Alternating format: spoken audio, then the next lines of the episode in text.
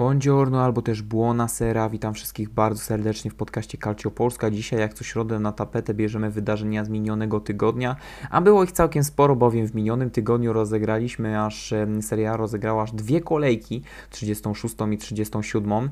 Zbliżamy się powoli do odpowiedzi na pytania, kto zagra w Lidze Mistrzów, kto będzie w strefie spadkowej. Jeszcze tylko jedna kolejka i wszystko będzie jasne. No a póki co, w związku z tym, że mieliśmy aż podwójną ilość meczy, no to zaowocuje to troszeczkę dłuższym materiałem na, e, no, w tym odcinku.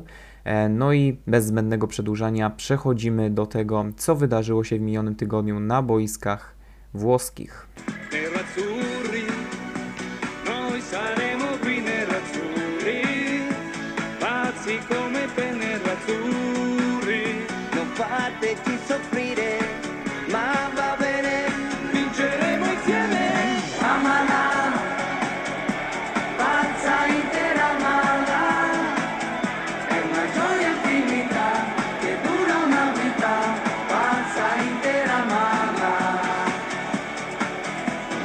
Podsumowanie zaczniemy od Napoli. Napoli, tak jak zapowiadałem, spokojnie realizuje swoje zadania. 36 i 37 kolejka to spacerek dla drużyny spod Wezuwiusza. Najpierw musieli wygrać z Udine, a potem z Fiorentiną, by zapewnić sobie Ligę Mistrzów. Gattuso został zmuszony do wprowadzenia kilku zmian w defensywie. Wskutek kontuzji Kulibalego i Maksimowicza partnerować Manolasowi miał Rahmani. Na lewej obronie ponownie zawitał Hysaj, zastępując Gulama oraz Mario Rujego, który nie mógł zagwarantować wysokiej jakości Trener postawił też na Timu Bakayoko zamiast Demme, również wykazującego lekkie przemęczenie. Ta dolegliwość dolegała tak naprawdę całej drużynie. Neapolitańczycy nie byli tak pobudzeni jak zawsze. Owszem, presowali rywali, wyraźnie jednak brakowało im iskry. A może Azzurri przyzwyczaili nas do wysokiej dyspozycji i zwyczajnie nie dało się grać lepiej. Z pewnością zawodnicy dobrze wykonywali swoje zadania. Ponownie odciążono skrzydła. Konstruktorem akcji był Fabian Ruiz do spółki z Piotrem Zielińskim. Gospodarze wiedli prym w tym spotkaniu i szybko dochodzili do swoich akcji. Już w 11 minucie mieli dogodną okazję do zaskoczenia Musso, ale po dograniu piłki głową przez Ozimena Di Lorenzo nie wykorzystał swojej szansy, nie trafiając niemal do pustej bramki. Był to, było to pierwsze groźne uderzenie skierowane w obronę Bianconerich. Drugi, drugie skończyło się już bramką w 28 minucie. Wiktor Ozimen świetnie pograł piłką z Zielińskim przed polem karnym. Polak dał mu okazję do strzelenia gola perfekcyjnym lobem, lecz Nigeryjczyk został pokonany przez Argentyńczyka. Na nieszczęście bramkarza bez krycia pozostał Piotr Zieliński i bez problemów pokonał rywala strzałem na pustą bramkę. Reprezentant naszego kraju zdobył ósmą bramkę w tym sezonie, stając się jednym z najlepszych trekwartistów we Włoszech. W tym momencie worek z bramkami otworzył się na dobre. Zaledwie 3 minuty później genialnym technicznym strzałem z zapola karnego popisał się Fabian Ruiz. Hiszpan zafundował widzom nieprawdopodobnego rogala w okno bramki. Musso nawet zabrakło niewiele, by wyciągnąć tę piłkę, ale gol to gol, a Ruiz w pięknym stylu podwyższył prowadzenie, a Curri się bawili piłką. Choć nie grali aż tak żywiołowo, to dzięki szybkiej grze kombinacyjnej spokojnie radzili sobie ze swoimi rywalami. Mimo wszystko nie udało im się pozostawić czystego kąta na stadio Diego Maradona, tracąc bramkę do szatni. Nie było wątpliwości, że był to nie tylko wypadek przy pracy, jednak goście nie, moż, nie można było ich lekceważyć. Obrona Obrona Napoli niewiele miała do powiedzenia w tym spotkaniu, ale zawiodła w decydującym momencie. A tak z pomocą spisywali się pierwszorzędnie, jak zawsze. Napoli przy, przybrało na początku drugiej połowy pasywną postawę. Pozwalało rywalom na utrzymywanie się przy piłce, tak jakby gospodarze potrzebowali trochę odpoczynku od ciągłych najazdów na pole karne Musso. W 50 minucie po katastrofalnym błędzie wreszcie przebudził się Czuki Lozano. Swoją niesamowitą szybkością zaskoczył od tyłu Rodrigo de Pola i bezbłędnie czytający Juana Musso skierował piłkę do siatki. Ostatnie dwa mecze to dla bramkarza Udine prawdziwe piekło. Dwa kardynalne błędy, które prawdopodobnie mogły spowodować kolejną porażkę. A Curdi od 60 minuty spotkania Ponownie wzięli na siebie odpowiedzialność za granie piłką. Znów przejęło, przejęli inicjatywę w tym spotkaniu i ponownie przyniosło im to dobre skutki. W 66 minucie Kotas Manolas Pięknie odnalazł się w polu karnym przy rzucie rożnym, uderzając piłkę w stronę bramki Musso. Golkiper niepewnie wybił ją przed siebie, gdzie czekał doskonale ustawiony Di Lorenzo, podwyższając wynik na 4-1. 70 minuta to show Insigne, który wreszcie się przebudził w tym meczu i zaczął dochodzić do swoich sytuacji podbramkowych. Najpierw zastąpił w konstruowaniu akcji Piotra Zielińskiego, posyłając niebezpieczne podania w pole karne. W 78 minucie dosłownie otarł się o gola, gdyż piłka po jego strzale uderzyła w poprzeczkę. Kapitan nie pomylił się w 91 minucie, gdy po efektownym woleju uderzył nie do obrony w dolny róg bramki sprzed pola karnego. Gospodarze zdeklasowali Udinę na własnym stadionie, pokazując po raz kolejny swoje niesamowite umiejętności ofensywne. Napoli kolejny mecz wysoko wygrywa i kroczy do mnie ku Lidze Mistrzów. Wydaje się, że kolejne mecze Azzurrich skończą się równie wysoko, jeśli drużyna Gattuso utrzyma tempo. Spotkanie z Violą z pewnością nie należało do najłatwiejszych. Napoli miał po swojej stronie oczywiście siłę w ataku, lecz wystarczyłoby, by Viola zamurowałaby pole karne i gracze Gattuso mieliby bardzo duży problem. Szczególnie, że brakowało im wieży w postaci Kulibalego. Do pierwszej jedenastki powrócił jednak Politano, a to duże wsparcie w ataku, biorąc pod uwagę jego genialną technikę uderzeń. Pierwsza połowa przygotowała kibiców na to, że wbrew pozorom będziemy oglądać wyrównane spotkanie, w którym jedni i drudzy zagrają swoją piłkę. Z racji etapu rozgrywek Neapolitańczycy nie mieli już sobie takiego parcia na bramkę, szybkości i potencjału w ofensywie, ale skutecznie potrafili rozbijać defensywę Fiorentiny. Napoli chcąc nie chcąc zostało zmuszone do bardzo szybkiego operowania piłką i miało naprawdę mało czasu przed polem karnym w kwestii podejmowania decyzji odnośnie strzału. O ile problemu z tym nie miał Piotr Zieliński czy Fabian Ruiz, o tyle Bakayoko i Ozimenowi było to bardzo nie na rękę. Na szczęście przychodziły im z pomocą skrzydła, przez co otrzymywali szansę na bramki z dośrodkowań. To właśnie pierwszy z nich już w 20 minucie miał po takiej akcji genialną okazję na zdobycie gola, ale przeniósł piłkę nad poprzeczką. Bakayoko w tym meczu w ataku zdecydowanie preferował strzały z dystansu, które kończyły się zazwyczaj odbiciem się od rywala lub minięciem słupka. Były defensor Milanu mimo wszystko już kiedyś udowodnił, że umie zdobywać gole z takich pozycji. Kolegów w potrzebie nie opuszczał też Insigne, którym, który swoim technicznym strzałem sprawiał problemy Violi. Napoli przeważało pod bramką rywali, rzadko kiedy dając się zaskoczyć z kontry. Z, z ośmiu akcji, mimo wszystko trzy razy sprawiali problemy Terracino. Wszystko zmierzało jednak w dobrą stronę. Los w końcu uśmiechnął się do Napoli, które mm, po nieustannych uderzeniach głową w mur w końcu dostrzegło światło między cegłami. Rzut karny po faulu Milenkowicza. Ten karny mógł wygrać drużynie Napoli mecz. Kapitan poszedł, poszedł strzelił, i przestrzelił, ale po dobitce Terracino nie miał szans. Insigne podniósł Gattuso ciśnienie na moment, ale goście spod Wezuwiusza wygrali na tym trudnym terenie. Fiorentina gubiła się w poczynaniach i Lorenzo pewnie to wykorzystywał, decydując się na kolejne strzały, kończące się tylko pudłami. Do niezwykłej sytuacji doszło w 67 minucie meczu, kiedy Piotr Zieliński otrzymał piłkę przed polem karnym, a następnie oddał dość dziwaczny strzał na bramkę. Choć ustawił stopę i skierował ciało w stronę lewego słupka, piłka poszybowała w kierunku prawego. Wszyscy byli dość zaskoczeni tą techniką, lecz dopiero późniejsze powtórki wskazały, że to Lorenzo Vinutti zmienił tor lotu piłki, odbijając swoim ciałem futbolówkę. Gattuso nawet nie myślał, by bronić korzystnego rezultatu. Pod koniec spotkania wstawił na boisko Lozano, Mertensa i Petanie, jeszcze walcząc o kolejne bramki, czując, że Fiorentina nie podda się tak łatwo. Szczególnie dobrym posunięciem było wstawienie Petani, który oprócz umiejętności strzeleckich mógł zagwarantować siłę w obronie dzięki swojej masywności. Napoli dowiosło w spokoju korzystny wynik, a po graczach Fiorentiny było widać wściekłość na twarzach. Rzeczywiście jeden karny zmienił przebieg spotkania. Z taką grą Napoli niemal na pewno zamelduje się w przyszłym tygodniu w Lidze Mistrzów. Póki co zrównują się punktami z Milanem, będąc na czwartym miejscu. W 36. kolejce Cagliari miało bardzo trudne zadanie, bo na obcym terenie musiało powstrzymać Fiorentinę. Miało ku temu wszelkie możliwości, dysponując pełną siłą w ofensywie, pomocy i obronie. Kranio, Godin, Marin, a szczególnie Radzia, Joao Pedro i Pavoletti mieli zostawić na Sardynii bezcenne trzy punkty. Sardyńczycy mieli prosty plan na to spotkanie. Nie dopuścić do straty piłki i nie narazić się na atak. Ta szalona taktyka zdawała się działać w pierwszej połowie.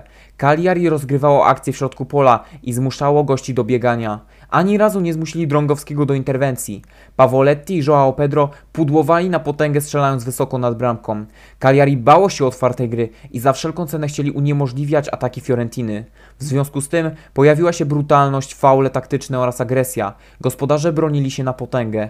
Przyjęli zupełnie inną taktykę niż zawsze. Tak jak rzucali zespół do ataku, tak w tamtym meczu skoncentrowali się na obronie. Posiadanie piłki po pierwszej połowie wynosiło 63% dla drużyny Sempliciego, a liczba podań aż 236. Cagliari dalej realizowało swoje założenia oszczędne ataki, najniebezpieczniejsze akcje z rożnych, długotrwałe trzymanie się przy piłce. Cagliari nie oddało ani jednego celnego strzału na bramkę. Jedynie Pavolazzo walczył o to, by zdobyć bramkę głową, lecz bezskutecznie. Wsparcia pod polem karnym nie otrzymywał ani od João Pedro, któremu z łatwością odbierano piłki, ani od Radzina i Golana, który preferował wyłącznie strzały z dystansu kończące się na nogach obrońców. Cagliari ostatecznie zrealizowało swój cel. Nie przegrało i zdobyło punkty. Semplici utrzymuje dogodną pozycję kosztem stylu. Pytanie, czy taka sama sytuacja nastąpi w arcyważnym meczu z Milanem? Ponownie na wyjeździe Cagliari musiało zatrzymać rozpędzonych graczy z San Siro. Choć gra toczyła się dla nich o pietruszkę, bo zapewnili sobie wcześniej utrzymanie, to trener Semplici wprost mówił, że nie podłożą się i dadzą popalić Milanowi. Wszyscy byli ciekaw, czy to szczera deklaracja, czy czcze groźby Davide Nicoli. Rzeczywiście skład prezentował się w najwyższej gotowości bojowej, w możliwie najlepszym ustawieniu. Trzech obrońców z liderującym Godinem, czterech pomocników z dynamicznymi Nanderzem i Liko Ganisem oraz twardym Marinem, a także ofensywne trio z niezastąpionym Radżą Naingolanem, kapitalnie asystującym João Pedro oraz królem przestworzy Leonardo Pavolettim. Milan mógł czuć się zagrożony tak ofensywnym ustawieniem, jednak boisko szybko zweryfikowało, dość odmienny plan na ten mecz. Cagliari wręcz od początku oddało prym Milanowi, cofając się do skrajnej defensywy. Zamiast trzech obrońców oglądaliśmy praktycznie ośmiu. Na linii pola karnego ustawił się prawdziwy biały mur z zawodników, nie dopuszczający absolutnie nikogo w polu karnym. Mimo zapewnień o walce, podopieczni Sempliczego zaprezentowali dość odmienną taktykę. Wyczekiwali momentu pozbycia się zagrożenia i ruszali z kontrą na graczy Milanu, wykorzystując głównie skrzydła. Nie próbowali bezpośrednich strzałów na bramkę Donnarumy, a preferowali dośrodkowania, które miał zbierać Pavoletti, stanowiący punkt zapalny w drużynie Rossonerich. Kier nieraz miał problem z kryciem rosłego Włocha. Ataków było niewiele ze strony gości, ale zdecydowanie bardziej zagrażały niż ataki gospodarzy. Silni gracze Cagliari jak Nandes czy przede wszystkim Naingolą ze spokojem w środku pola dawali sobie radę z graczami Milanu, wielokrotnie wygrywając pojedynki fizyczne. Statystyki po pierwszej połowie, jeśli chodzi o Cagliari, wyglądały tragicznie. Dramatycznie niskie posiadanie. Zero strzałów to nie napawało optymizmem. Mimo tego goście trzymali poziom i nie dawali szans na trafienie Milanowi. W drugiej połowie już poważnie atakowali bramkę gospodarzy. Leonardo Pavoletti w 55 minucie stanął nawet przed szansą zdobycia bramki na 1-0, ale tylko kapitalna interwencja nogami Donnarumy uniemożliwiła mu zdobycie bramki. Fantastycznie odnalazł go w polu karnym João Pedro, pokazując tylko jak dobrze panowie ze sobą współpracują w tym sezonie. Brazylijczyk zagrywał kapitalne piłki w tym spotkaniu. 10 minut później do niezwykłej parady bramkarza z numerem 99 zmusił Diego Godin posyłając potężną główkę, główką uderzenie na lewy słupek.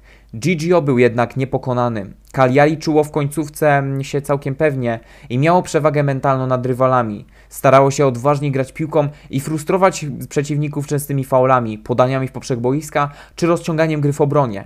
Tym sposobem piłkarze Sempliciego będący w końcówce tabeli dowieźli wynik 0-0 z drużyną, która jeszcze niedawno potrafiła rozbić Torino 7-0. Coś niesamowitego, w jak banalny sposób dali radę powstrzymać żywioł Milanu. Cagliari spełniło swoją obietnicę, pokazując, że Sardyńczycy walkę mają we krwi, pną się coraz wyżej i póki co lądują na 16 miejscu w lidze. Atalanta, podobnie jak Napoli, miała wszystko na tacy. Pozycja wicemistrza wręcz czekała na nich. Spotkanie z Benevento było czystą formalnością, obowiązkowymi trzema punktami. Do dyspozycji Gasperiniego powrócił Gollini. Wskutek kontuzji Toloja na środku obrony wciąż musiał grać Palomino. Do wyjściowego składu powrócił także Pessina, a za ofensywę ponownie odpowiadało trio wyrafinowanych niszczycieli Zapata, Malinowski, Muriel. Benevento przyjęło bierną postawę w stosunku do gry gospodarzy. Znów pełnili rolę zaledwie ich towarzyszy. W konstruowaniu akcji bardzo przypominali Napoli z meczu z Udine. Szybka gra piłką, schematyczne rozwiązania, gra na pamięć. Taktycznie imponowali przygotowaniem do meczu, a świadczyła o tym trójkowa akcja Pessiny, Malinowskiego i Muriela, w której ten pierwszy prawie pokonał Montipo. Ladea postanowiła na, postawiła na kombinacyjny futbol, co przynosiło wymierne korzyści w grze przeciwko tak niezorganizowanej w obronie drużynie jak Benevento. Malinowski w piękny sposób zastępuje Papu Gomeza. Ukrainiec imponuje formą, stając się jednym z najlepszych asystentów w lidze. W kapitalny sposób, delikatnym lobem podał piłkę w polu karnym do Luisa Muriela, który bez problemu skończył akcję golem. Pod koniec pierwszej połowy walczył jeszcze Malinowski o swoje trafienie, ale zabrakło szczęścia. Atalanta cztery razy oddawała strzały na bramkę gości, podczas gdy ci ani razu nie zaatakowali Goliniego. Ladea szukała swoich szans w długotrwałym rozgrywaniu piłki, o czym świadczy 70% posiadania i aż 300 podań. Pessina i Malinowski starali się w, taki sposób zagrywać piłkę, by z, z wyprowadzić Zapatę z Murielem na sytuację sam na sam. Raz im się to udało, lecz potem czarownice zagęszczały środek pola, eliminując taką opcję. Obraz meczu nie zmieniał się w drugiej połowie, a Gasperini, czując, że wynik jest pewny, postanowił wymienić siłę ofensywną na dominację w środku pola. Malinowskiego, Pessinę oraz Gosensa, którzy byli odpowiedzialni za napęd, za napęd Atalanty, zmienili Ilicic, Pasalic czy Jim City. Wejście Mario Paszalicza było prawdziwym wejściem smoka, bo zaledwie 3 minuty po zameldowaniu się na murawie były piłkarz Milanu zdobył bramkę po asyście Duwa na Zapaty. Gra Atalanty cieszyła oczy, piłkarze doskonale się rozumieli na boisku, a stylem zaczęli nieco przypominać Weronę z początku drugiej części sezonu. Ciągle byli w ruchu, ciągle byli aktywni, ciągle mieli nowe pomysły. Dominacja Atalanty była przytłaczająca i chyba nikt nie spodziewał się innego scenariusza, choć można było wbić szpilkę podopiecznym Gasperiniego, że prowadzili tylko tyle. Widowi, widocznie e, oszczędzali siłę na ostatnie starcie w sezonie z Milanem. Był to kompletny występ graczy z Bergamo i nikt nie miał wątpliwości, że zasłużyli na zwycięstwo. Ich sposób rozgrywania akcji był z pewnością katorgą dla rywali. Lecz dla Atalanty mogła to być forma treningu. Mecz zakończył się wynikiem 2-0, a Atalanta utrzymała pozycję wicemistrza. Cały zespół zaprezentował się bardzo dobrze i nie można było mieć absolutnie żadnych zastrzeżeń. Wydawać się można by, mogło, że w mecz z Genuem, Genuą będzie kolejnym i ostatnim takim spotkaniem w sezonie, w którym Atalanta weźmie udział w dodatkowej sesji treningowej. Ladea odzyskała wtedy utraconych kontuzjowanych i pełną pulę kadrową do walki o wicemistrzostwo. Po raz pierwszy od dawna wyszła na mecz najsilniejszym składem, choć w ich przypadku każdy zawodnik jest potencjalnym wzmocnieniem. Trio w obronie Tolo i Romero Jim City stanowiło jedną z najlepszych defensyw w lidze. Na wahadłach Gosens i wyczekiwany Hateboer w ataku dwaj przyszłościowi zawodnicy Mirańczuk i Malinowski oraz Duwan Zapata. Szykowała się masakra. Dobry początek Genui, który trwał jakieś 5 minut, szybko skończył, się, skończył właśnie Kolumbijczyk. Po świetnej akcji ze swoimi partnerami w postaciach Milanczuka i Malinowskiego, Zapata wpakował się z piłką w pole karnet, karcąc Genui 1-0 już w 9 minucie gry. Cudowne rozgrywanie piłki i wszechstronność to wielka siła tych zawodników. Ladea nabrała rozpędu. W kolejnych 10 minutach stwarzali kolejne akcje na szczęście dla Genui hamowane przez obrońców i bramkarza. Ruslan Malinowski był w tamtym okresie zawodnikiem, na którego szczególnie trzeba było uważać. Jak można się było spodziewać, to on ukrąsił Gryfonów po raz drugi. Po tym jak Zapata kapitalnie zmylił rywala i przepchnął go w polu karnym, wprawił w osłupienie swoich rywali, którzy pozostawili zupełnie niekrytego Malinowskiego, praktycznie na 11 metrze. Zapata jakimś cudem go wypatrzył i zdziwieniu wszystkich podał do niego piłkę. Obronę zmroziła, a drużyna Gasperiniego realizowała swój spektakl. Co prawda pojawiły się kontrowersje, że piłka opuściła boisko, ale VAR rozwiązał kwestię sporną i Malinowski mógł cieszyć się z trafienia. Ataki nie ustały. Zapata dalej atakował, ale bezskutecznie. Gwóźdź do trumny w pierwszej połowie wbił Robin Gosens, który wykorzystał kapitalne zgranie do środka głową Hateboera i asystował przy trafieniu ko kompletnie niepilnowanego Niemca. Analogiczna sytuacja jak przy pierwszej bramce. Genua zupełnie nie wyciągała wniosków i z własnej nieuwagi przegrywała już 3-0.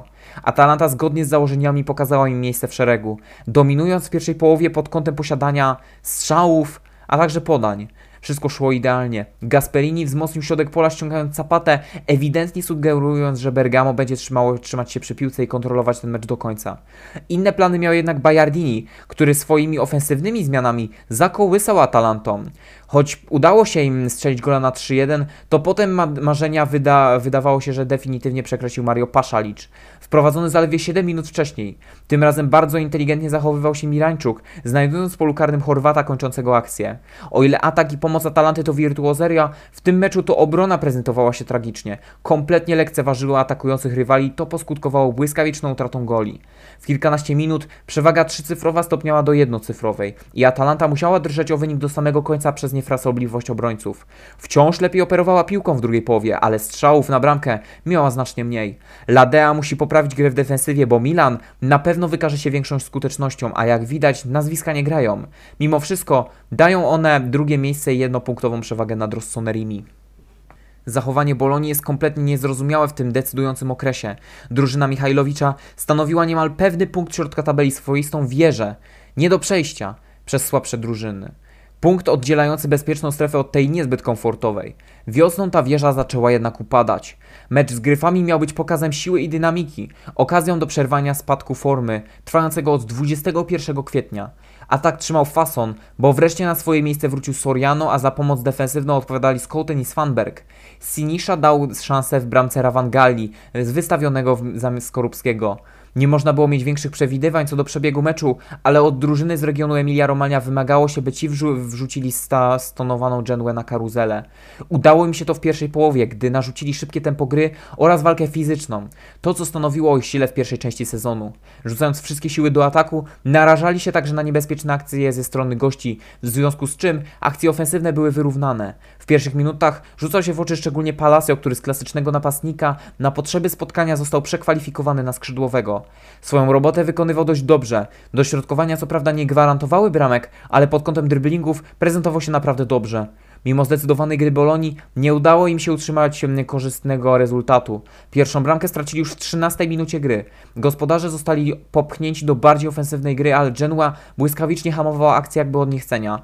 Około, w około 20 minucie gry uruchomił się Orsolini, lecz jego starania trwały zaledwie 4 minuty, kończąc się tylko na obronionym strzale, niecelnym podaniu i kolejnym niecelnym strzale.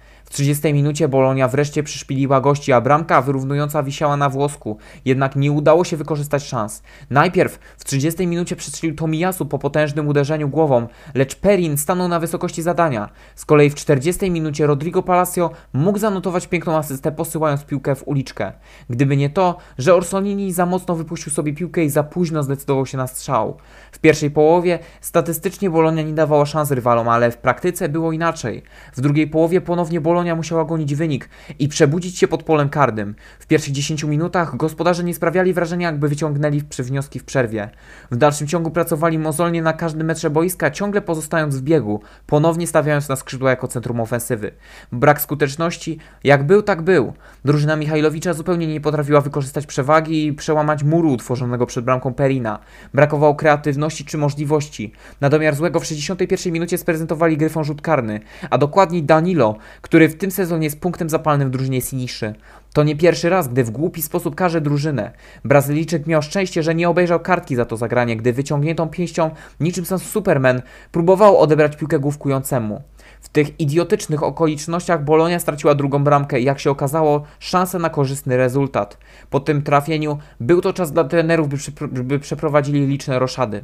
Jeden ze zmienników, Skowolsen, znalazł się niedługo po swoim wejściu w idealnej sytuacji, by zeskoczyć bramkarza, lecz jego delikatny strzał kompletnie zawiódł oczekiwania. Bolonia jakby całe siły traciła na przedostanie się w pole karne, by podać piłkę do bramkarza w finale. W okolicach 80 minuty Genua wreszcie mogła nacierzyć się piłką, a Bolonia w chwilę odpocząć. Piłkarze ze stadio Renato Dallara chcieli zaskoczyć gryfy z kontrataków, lecz nic takiego nie miało miejsca i to goście domknęli to spotkanie. Warto odnotować, że na murawie na ostatnie 5 minut zameldował się Kacper Urbański.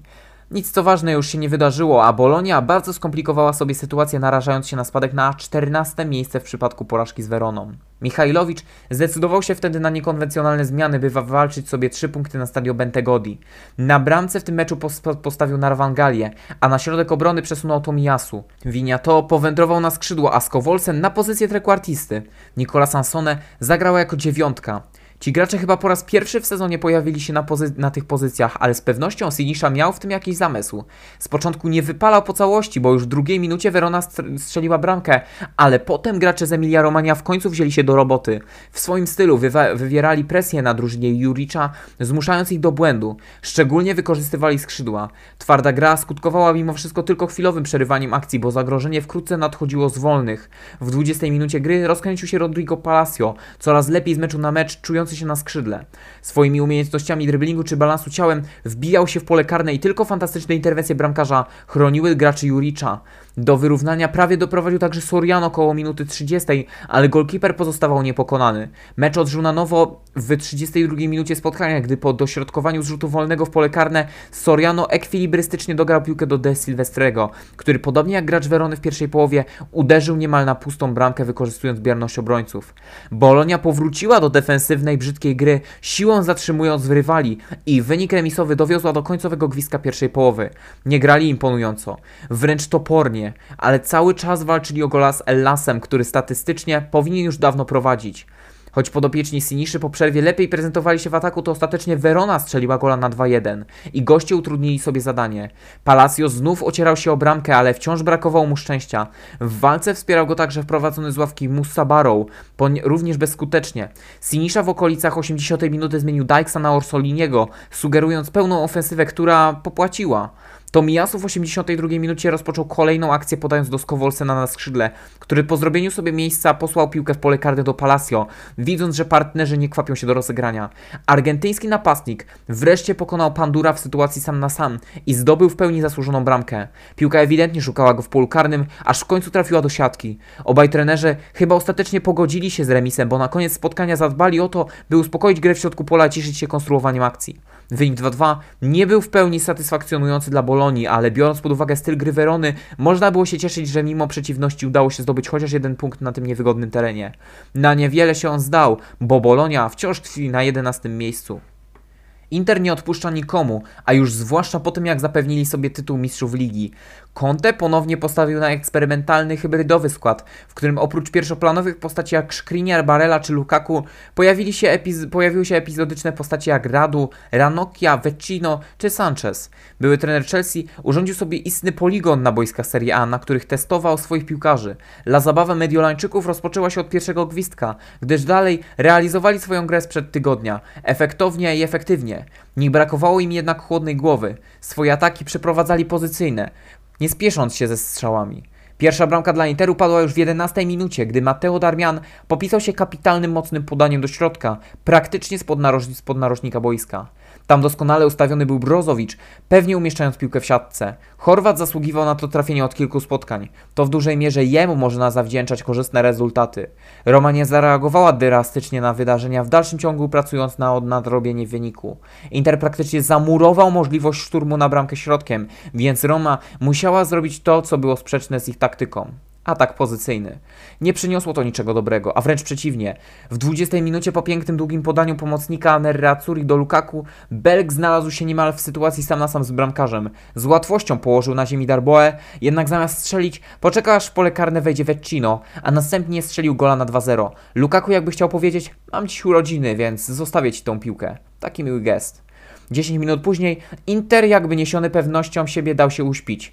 Po ładnej, nieco mm, szczęśliwej akcji trójkowej Roma nawiązała kontakt z rywalami i pokazała, że jeszcze nie umiera. Obrona Interu przespała się w tej akcji i zlekceważyła przeciwników, co poskutkowało bezsensowną stratą czystego kontaradu.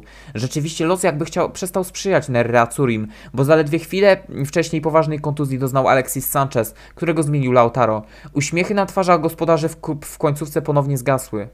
W Inter w drugiej połowie na początku ustąpił Romie, choć piłkarze Fonseki drogi do bramki nie odnajdywali. Piłkarze Conte skutecznie blokowali strzały z dystansu Giallo Rossich, ale gra w polu karnym obrońców Interu pozostawała sporo do życzenia. Byli stanowczo zbyt wolni i zbyt wierni wobec działań napastników Romy. W pewnym momencie poważnie groziła im utrata prowadzenia. Inter rotował w 70 minucie w ataku i pomocy. Na murawie pojawili się Ashley Young czy Pinamonti zastępując Lautaro. Argentyjczyk był wyjątkowo poirytowany decyzją trenera i nie szczędził sobie teatru, by to zademonstrować. Najpierw mruczał coś pod nosem, a potem kopnął butelkę z wodą. Choć Inter nie zachwycał grą w drugiej połowie, to w końcówce w pełni udało im się zrehabilitować. Po tym jak Fonseca wystawił całą drużynę do ataku, nie przewidział, że narażą się na kontrę. Najgorsze przewidywania się sprawdziły.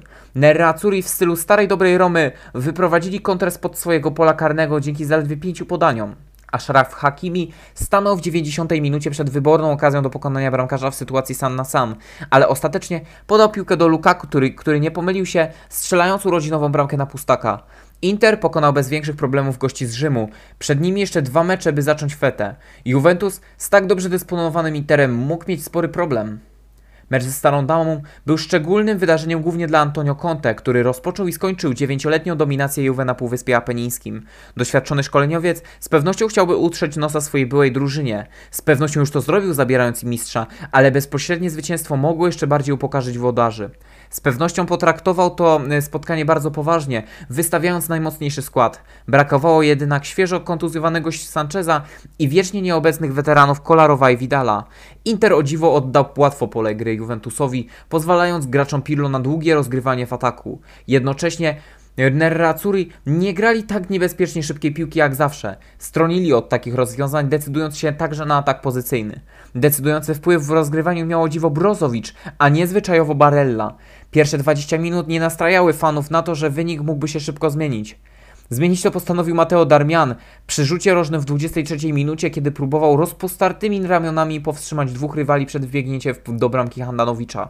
Pierwotnie ta sytuacja umknęła sędziemu i gra toczyła się dalej, ale wkrótce pan Calvareze pierwszy i nie ostatni raz w tym meczu został wezwany przez sędziego Warby sprawdził na powtórce, co wydarzyło się w polu karnym Interu.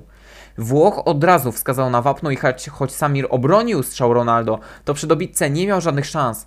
Inter stracił gola w meczu, w którym był dość oczywistym z racji formy i tabeli faworytem.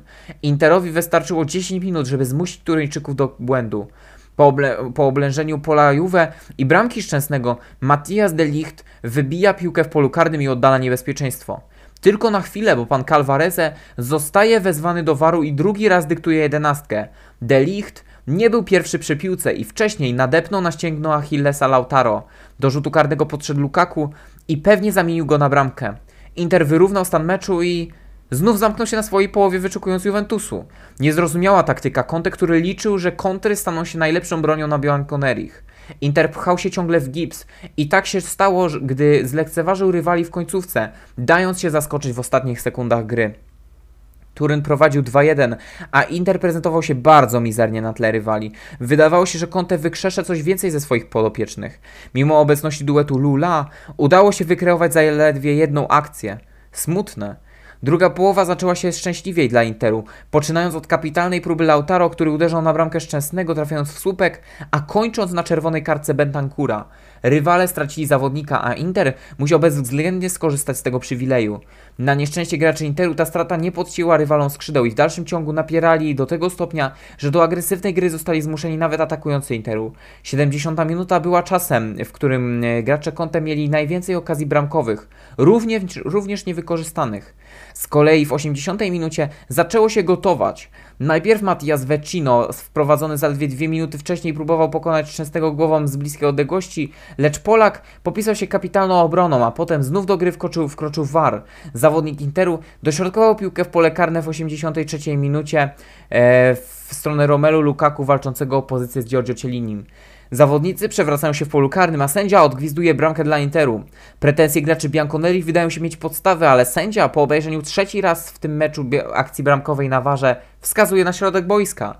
Cóż za dramaturgia. Inter zasłużenie zdobywa bramkę wyrównującą, a ostatnie 10 minut były prawdziwą walką o dobry wynik ze strony Nerra Zurich. Choć goście byli w euforii, nie wiedzieli jeszcze co stanie się za dwie minuty. Juan Cuadrado wykonywał jak się można mogło spodziewać swój ostatni rajd w pole karne. Towarzyszył mu w tym Iwan Perisic, który w kryciu zastąpił Barelle. Quadrado wykonał przełożenie piłki za plecami i wpadł na Chorwata stojącego jak słup soli. Sędzia nie wahał się i wskazał na wapno. Choć Nerracuiri protestowali i irytowali się niemiłosiernie, sędzia nie podszedł czwarty raz do waru, a Quadrado z karnego wyprowadził Juve na 3-2 w końcówce meczu. Marcelo Brozowicz nie mógł się pohamować i zaczął atakować sędziego po tej decyzji, za co, co otrzymał żółtą kartkę. Wkrótce obejrzał ją drugi raz, bo po, bo po kontrataku z rzutu rożnego został zmuszony do zatrzymania rozpędzonego Quadrado za wszelką cenę. Mecz zakończył się w dość nerwowej, agresywnej atmosferze, lecz to Juventus wygrał walkę z mistrzem Włoch. Conte nie miał swojej wendety, a Inter nie pomógł swoim kuzynom w wywalczeniu upragnionej Ligi Mistrzów. Piękna wygrana z Milanem miała być początkiem kolejnej wspaniałej serii zwycięstw Lazio. Tymczasem Bianco Celesti doświadczają nieprawdopodobnego zjazdu formy. Ich styl dramatycznie się pogorszył. Wymęczone zwycięstwo z Genoą oraz przegrana z Wiolą po kompletnie obojętnej grze nie mogły napawać dum dumą róż Rzymian. Słabiutka Parma była szansą do pokazania się z jak najlepszej strony i weryfikacji formy drużyny. drużyny. Lazio nie mogło spaść, ale mogło zyskać lepszą pozycję, lecz biorąc pod uwagę e, zmiany w drużynie Inzagiego, kompletnie to na to się nie zanosiło. Do bramki powrócił Strakosza. Marusicza w obronie zastąpił Baron. Przez fazę rozbiórki przeszła także druga linia, gdzie pojawił się Parolo, Cataldi czy ponownie Faresz. W ataku tu Murici partnerował Immobile. Nie wiadomo było, jak ten pomieszany skład zaprezentuje się przeciwko Parmie, lecz zwycięstwo powinno być mimo wszystko obowiązkiem. Bianco Celesti przystąpili do meczu spokojnie, w swoim stylu grając techniczną i schematyczną piłkę. Mało się ruszali, ale dobrze się ustawiali, stwarzając potencjalne zagrożenie. Pod nieobecność Sergieja do roli dyrygenta powrócił Luis Alberto, prowadząc ataki gospodarzy do spółki z Ciro Immobile. Kapitan czuł na siebie odpowiedzialność za wynik pod nieobecność Correi. Mimo mało efektownej gry, rzymska maszyna pracowała na wysokich obrotach, a każdy trybik w każdej części boiska działał bez zarzutu. Lazio podobało sobie dośrodkowania w pierwszej połowie, które kierowano na kapitana. Ciro nie, po, nie potrafił ich jednak skończyć golem. Groźniejsze strzały oddawał Luis Alberto, w dziewiątej minucie meczu technicznie strzelając obok słupka. W 32 minucie oczami wyobraźni widzieliśmy jego trafienie, ale piłka trafiła w poprzeczkę. Każdy w ofensywie pracował na miarę swoich możliwości. Napastnicy wbiegali w pole karne, pomocnicy strzelali z dystansu, a obrońcy dośrodkowywali. Pierwszej połowie wysiłki spełzły na niczym. Lazio przeżywało w ataku 10 razy atakując bramkę rywali, lecz tylko trzykrotnie kończąc akcję strzałem. Nieznacznie oddali posiadanie piłki Parmeńczykom, by w pełni skupić się na wywiezieniu dobrego wyniku. Syzyfowe prace Bianco Celestich się nie skończyły, a Simone Inzaghi stopniowo wprowadzał nowych zawodników jak Correa czy Felipe. Trener powoli wracał do optymalnego składu. Raz jeszcze popis umiejętności dał Luis Alberto, który błyszczał w tym spotkaniu, walcząc niemal o każdą piłkę i dokładając starań, by w ataku wykonać jak najlepszą robotę.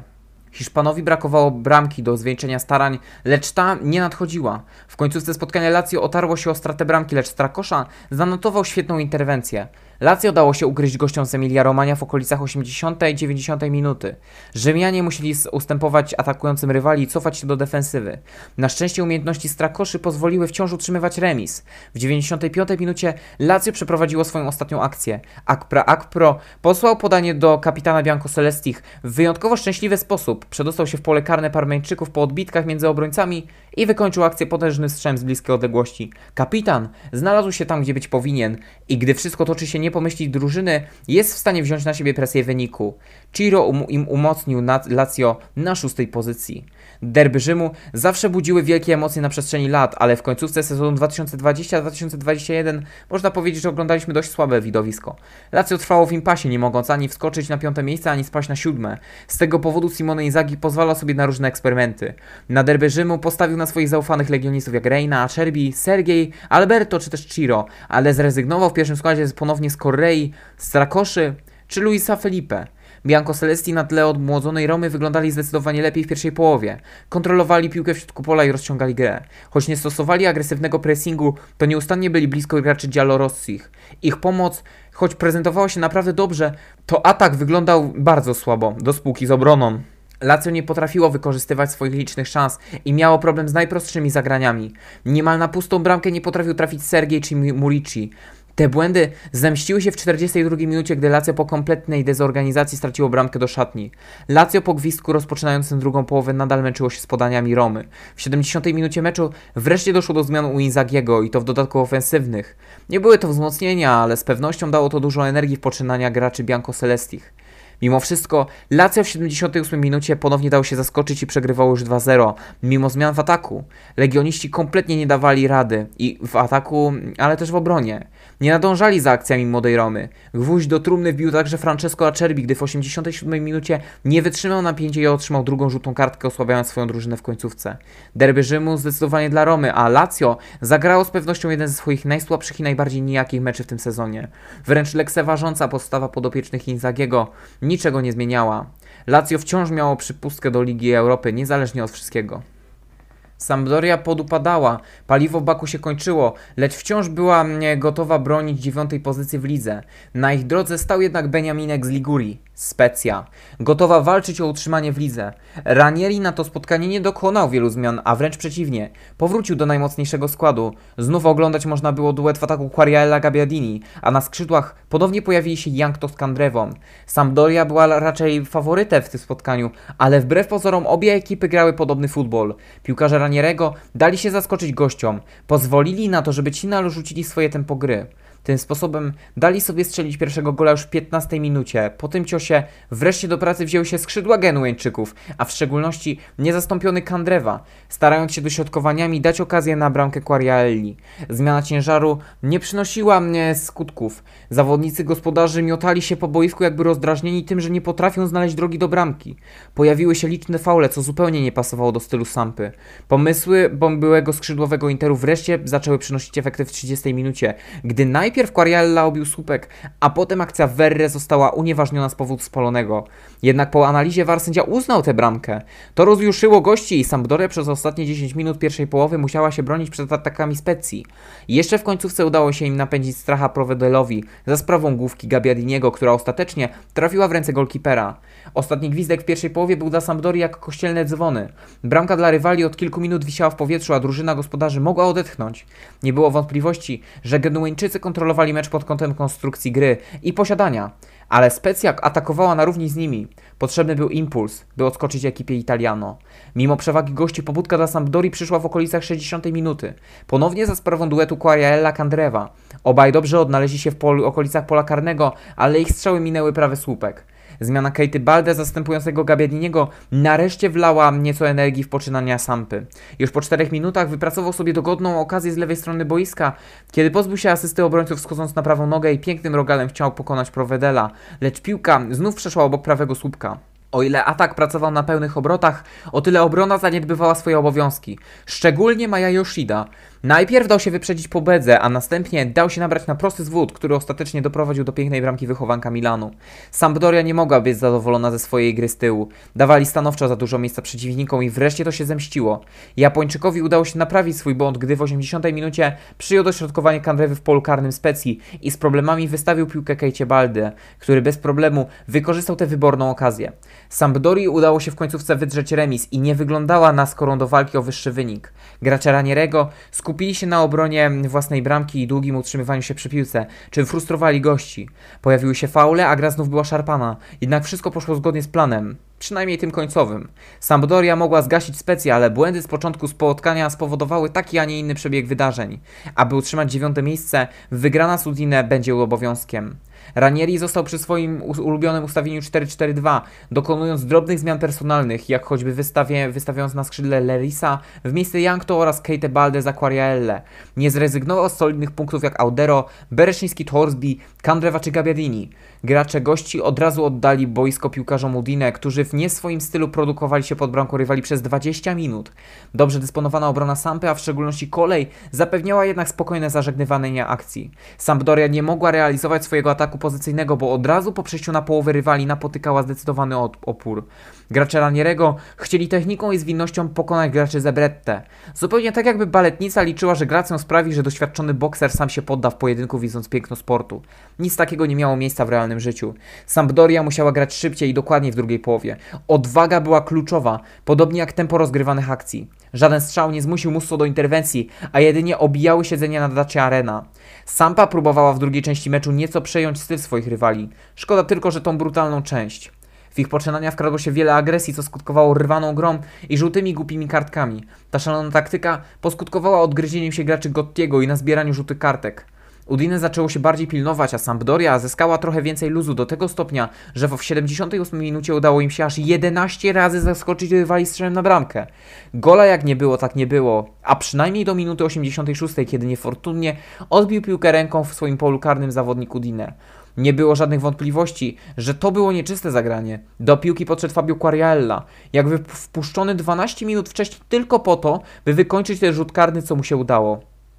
Doświadczony snajper zaskoczył Musso i zamknął mecz na Dacia Arena. Drużyna z Genui wywiozła bardzo cenne trzy punkty, które wciąż mogą pomóc w walce o utrzymanie dziewiątego miejsca w lidze, a to dla nich priorytet. priorytet.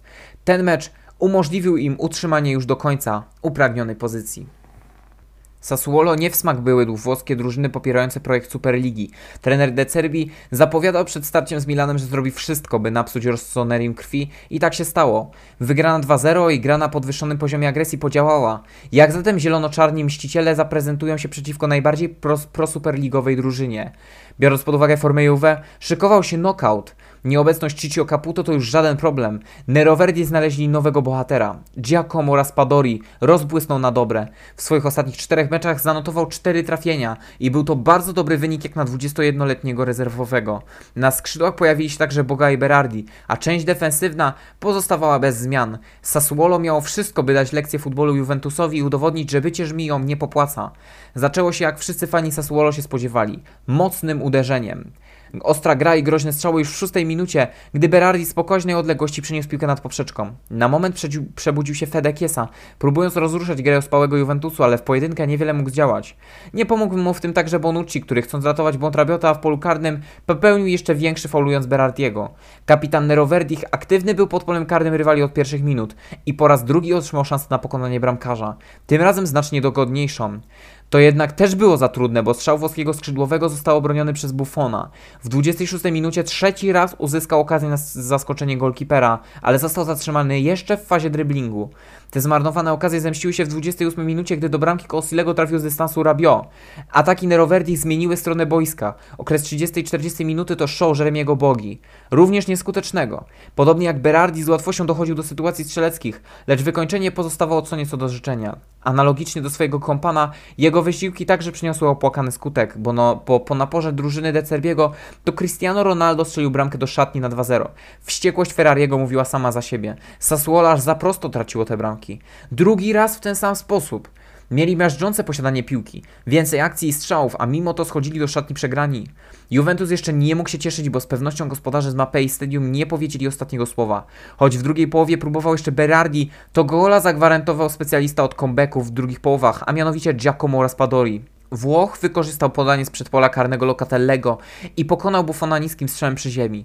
Sassuolo wciąż żyło i gotowe było jeszcze zaatakować Juventus. Piłkarze De Cerbiego wrzucili drugi bieg, stosując pressing na Juve i wymuszając szybką grę piłką, zmuszając ich tym samym do błędu. Ten plan się nie powiódł, bo w 66 minucie gracze Bianconeri rozkręcili na części pierwsze defensywę Sassuolo. Neroverdi odkryli skrzydła, skupiając się na środku, a to wykorzystali napastnicy Juve. Wynik 3-1 zdecydowanie gasił wielkie chęci i nadzieje dzieje Sassuolo.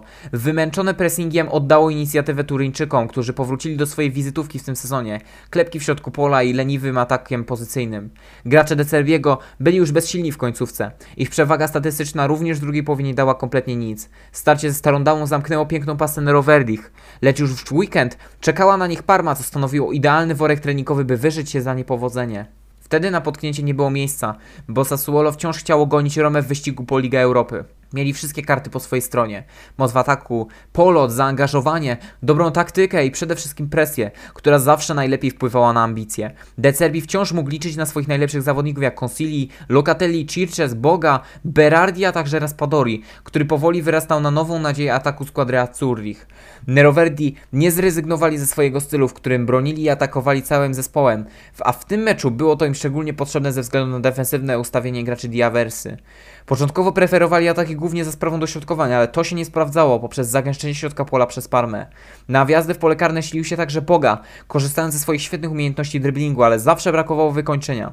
W 25 minucie po wielu nieudanych atakach w końcu do głosu doszedł ten, który w ofensywie miał decydujące zdanie. Raspadori. 21-latek urwał się obrońcą i gdy dobiegał do piłki, został sfaulowany w polu karnym. Oczywista jedenastka, którą wykorzystał Locatelli i wyprowadził drużynę na 1-0. Spokój nie trwał długo, bo w 32 minucie Parma zaskakująco wyrównała i Sassuolo znów musiał walczyć o zwycięstwo.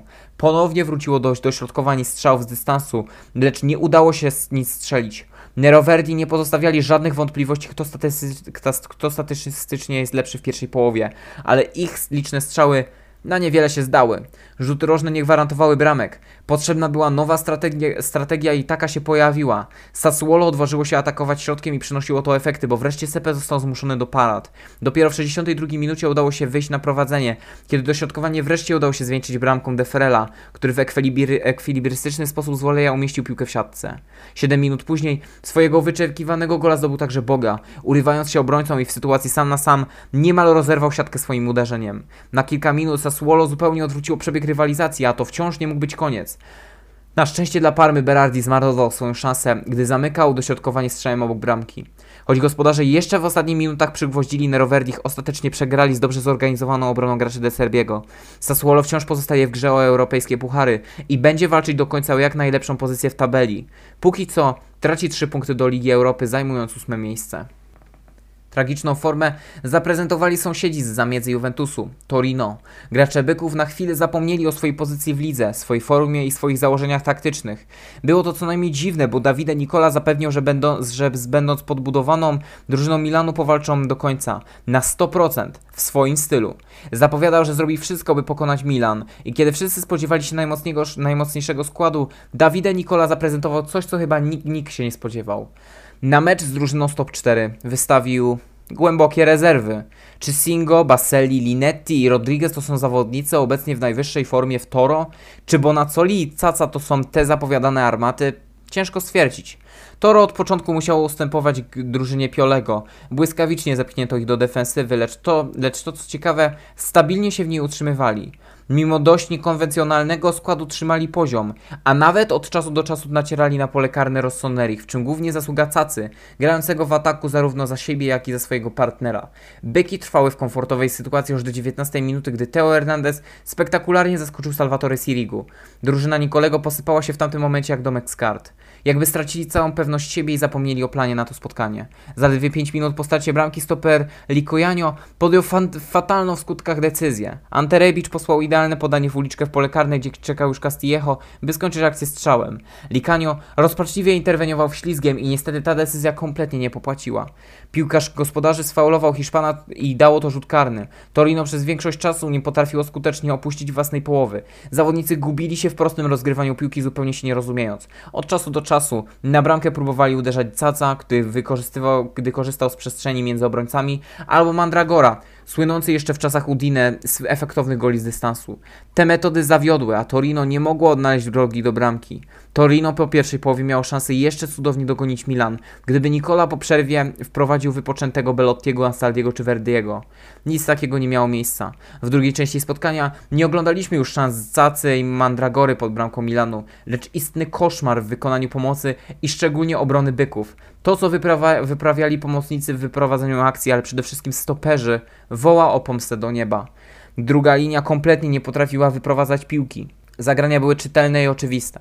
Gracze to roszli na łatwiznę, często podając do najbliższego zawodnika, nie zważając na to, że jest akurat podkryciem. Te błędy się powtarzały wielokrotnie, a Milan, jak gdyby nigdy nic wychodził z kontrą. Wszystkie pięć goli gości to nie tylko szkolne błędy w podaniach, ale co najważniejsze podwórkowe, katastrofalne rozwiązania taktyczne obrońców. W momencie, gdy na trzech obrońców szło dwóch piłkarzy Piolego, wszyscy zawodnicy rzucali się na jednego, odsłaniając drugiego. W ten sposób Torino straciło pięć bramek poprzez błędne decyzje i ustawianie się.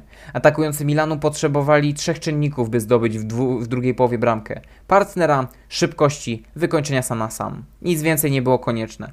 Drużyna Nikoli została wręcz rozjechana przez czerwono-czarny walec. Kompletnie odcięto im prąd do nóg i mózgu w drugiej połowie. W niczym nie przypominali drużyny sprzed kilku spotkań, która stanowiła poważne zagrożenie dla każdego rywala. Murawa jakby pochłaniała graczy. Ofensywne zmiany Verdiego czy Ansaldiego również nic nie dawały. Ci kluczowi gracze jakby byli wciągani pod ziemię, kompletnie niewidoczni. Był jednak mm, jeden człowiek, który na przekór wszystkim ciągnął Torino za uszy, nawet przy sześciobramkowej stracie. Simone Caca. Ten łysy Włoch starał się jak mógł, ale w pojedynkę nic nie mógł zrobić. Piłki wciąż umieszczał nad poprzeczką Gigio. Torino nie, nie pomściło swoich sąsiadów i zostało starte na krwawą miazgę. 7-0 i człowiekowi zwyczajnie brakowało słów po tym meczu. Coś nieprawdopodobnego. Mediolan 10, Turyn 0. Nie pamiętam, kiedy Milan tak wysoko wygrał. Nie pamiętam też, kiedy ostatni raz Salvatore Sirigu dał sobie wbić 7 bramek. Jak się o, potem okazało, tylko 4 razy w, razy w karierze coś takiego mu się zdarzyło.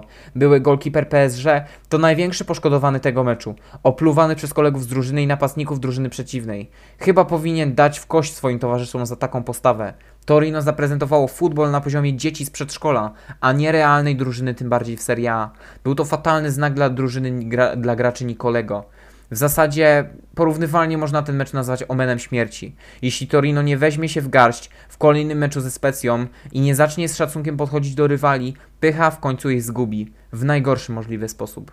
Wszystko wskazywało jednak na to, że po tej haniebnej wpadce mogą powrócić do wygrywania. Davide Nicola wystawił najmocniejszy skład, m.in. z Iko, Rinkonem, Ansaldim, Sanabrią czy Belottim. Gotów wygrać z Beniaminkiem i odskoczyć od strefy spadkowej, starając go, strącając go w przepaść. Byki mimo powrotu do składu czołowych graczy znów zagrały nieprzekonująco od samego początku. Specja bez problemu nacierała na ich bramkę, a gracze Nikoli, choć stosowali agresywny doskok i starali się wyprowadzać piłki do przodu, szybko byli stopowani. Turyńczycy co prawda kontrolowali piłkę na własnej połowie, dając sobie czas na przeprowadzanie akcji, ale zupełnie nie mogli odnaleźć się w ataku. Poskutkowało to utratą pierwszej bramki już w 19 minucie. Specja dalej atakowała, a Torino zupełnie bez charakteru dalej jedynie uczestniczyło w meczu. Nie mieli żadnego pomysłu na atak. Na domiar złego, przed przerwą gospodarzom udało się strzelić bramkę z rzutu karnego. Torino grało znów w nie swoim stylu. Pełna kontrola w posiadaniu była 62%, ale praktycznie zerowa ilość strzałów. Jeśli coś miało się ruszyć w drugiej połowie, to tylko w ofensywie. W 53 minucie Torino otrzymał szansę powrotu do tego spotkania, gdyż w polu karnym specji faulowany był jeden z zawodników gości. Ten błąd pewnie, wyko pewnie wykorzystał Belotti, wykorzystując jedenastkę i dając drużynie kontakt. Wszyscy spodziewali się, że natchnione byki pójdą za ciosem, ale ostatecznie zadowolili się jedynie rozgrywanie piłki na własnej połowie, rzadko kiedy idąc do ataku. Koniec meczu nie mógł się dla nich gorzej ułożyć. Strata dwóch kolejnych bramek po kompletnej dezorganizacji w obronie i czerwona kartka dla Bremera były katastrofą. Turyńczycy jakby zupełnie stracili umiejętność grania z nieprzewidywalnej drużyny. W kilka spotkań przeszli do roli mizernej, słabej ekipy. Obojętności byków na wynik nie mogli znieść ich kibice, którzy w stolicy Piemontu zaatakowali autokar z drużyną. Sytuacja Torino pogarszała się z meczu na mecz coraz bardziej. W przypadku porażki z Benevento spadną z Serie A. Wszyscy wiedzieli w jakiej sytuacji jest Crotone, a w jakiej Verona.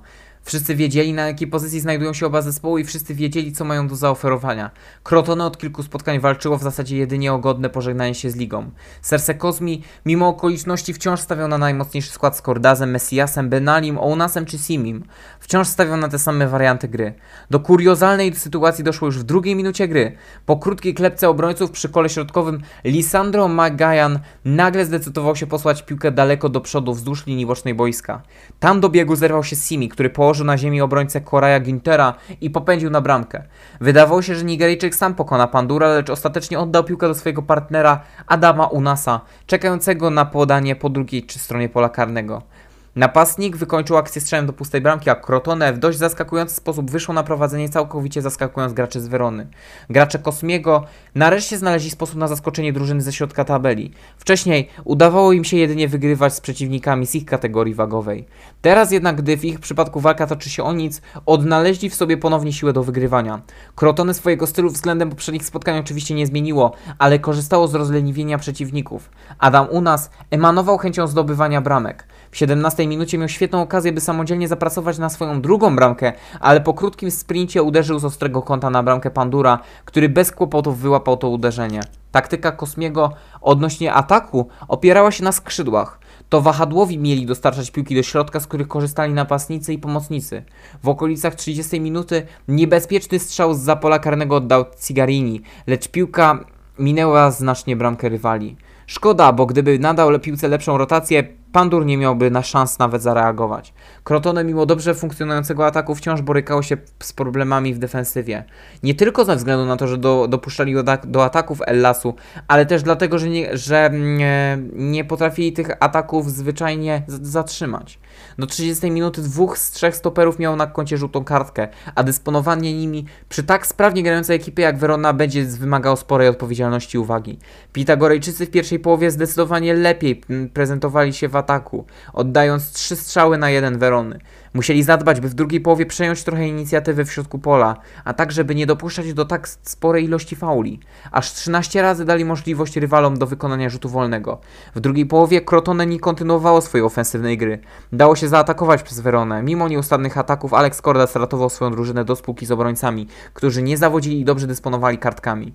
Zapowiadało się na wyrównanie ze strony Ellasu, lecz w 75 minucie podopieczni Kosmiego ponownie zaskoczyli. Szczególnie Adam Unas, Argentyńczyk ponownie zabłysnął i po pięknym dryblingu bokiem boiska posłał piłkę w pole karne, gdzie czekał niepilnowany Messias. Brazylijczyk posłał bez kłopotów futbolówkę w dolny róg bramki Elasu i wydawało się, że w tamtej chwili zamknął mecz. W 87 minucie nastąpił zwrot gdyż e, podopieczni Juricza zdobyli zasłużoną bramkę. Niefortunnie dla graczy gospodarzy za sprawą Moliny, w którego uderzyła dośrodkowana piłka z rożnego. Koniec meczu z pewnością zagrzał graczy Crotone, ale zwycięstwo udało się pozostawić na swoim stadionie. Teraz na horyzoncie pozostało podbicie Beneventu. Serce Kosmi ciągle bawił się składem i wciąż eksperymentował ze zmianami. W tym spotkaniu zdjął z boiska Cordaza zastępując go Festą, a w środku pola w miejsce Messiasa powołał Zanialetto. Kofi Gigi przesunął za to na, skrzyd- na wahadło. Gospodarzy wciąż miał straszyć Simim i Unasem, którzy ostatnio grali naprawdę dobrze. To właśnie Argentyjczyk od pierwszego gwizdka prezentował się świetnie. Głównie za sprawą driblingu, który już w pierwszych minutach mógł zagwarantować mu bramkę, lecz zabrakło szczęścia. Crotone napierało, ale to Benevento wyszło na prowadzenie jako pierwsze. Gracze Kosmiego zdecydowali się na agresywną, brutalną, nieustępliwą grę, co poskutkowało nie tylko wolnymi, ale też czerwoną kartką dla Golemicza, który według sędziego przesadził z siłą w ataku na Lapadully. Kalabryjczycy dalej skoncentrowali się na zatrzymywaniu gry Benevento, zupełnie od, odpuszczali grę w ataku. Ich najgroźniejsze akcje ponownie wyprowadzano z rzutów rożnych. W drugiej połowie Crotone powinno narzucić em, e, rzucić się do odrabiania wyniku, lecz zamiast tego ciągle murowało bramkę i faulowało przeciwników. Crotone dalej grało słabo w ataku, a bardziej skupiało się na hamowaniu akcji rywali. Rozgrywanie piłki stało na bardzo słabym poziomie. Jakby Pitagorejczycy bali się, że przy dłuższym utrzymaniu mm, się przy piłce wkrótce ją stracą. Mecz zbliżał się do końca, a Crotone nawet nie podjęło walki o remis. Ani razu nie zaskoczyło Montipo. To się jednak zmieniło w samej końcówce gry, gdy Crotone przeprowadziło lewym skrzydłem atak na bramkę Benevento. Kibice mogli wtedy po raz pierwszy zobaczyć ich bramkarza, a następnie podanie do środka, który bez problemu wykończył Simi, pakując piłkę do siatki w ostatniej minucie gry, jakby od niechcenia. Po tym jak podopieczni Kozmiego oddali 2 na 5 strzałów na bramkę rywali, wyrównali niezasłużenie w końcówce, zabierając bezcenne punkty Benevento. Futbol nie jest sprawiedliwy, a ten mecz tylko to pokazuje.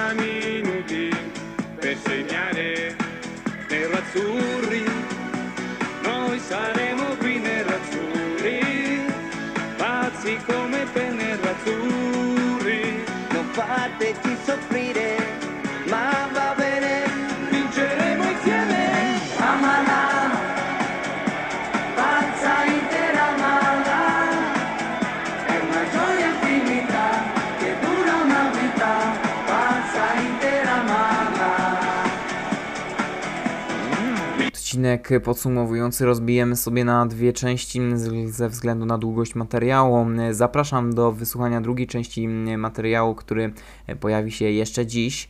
e, Jako taki można powiedzieć bonus. Dziękuję Wam za wysłuchanie tej pierwszej części. Mam nadzieję, że Wam się podobało.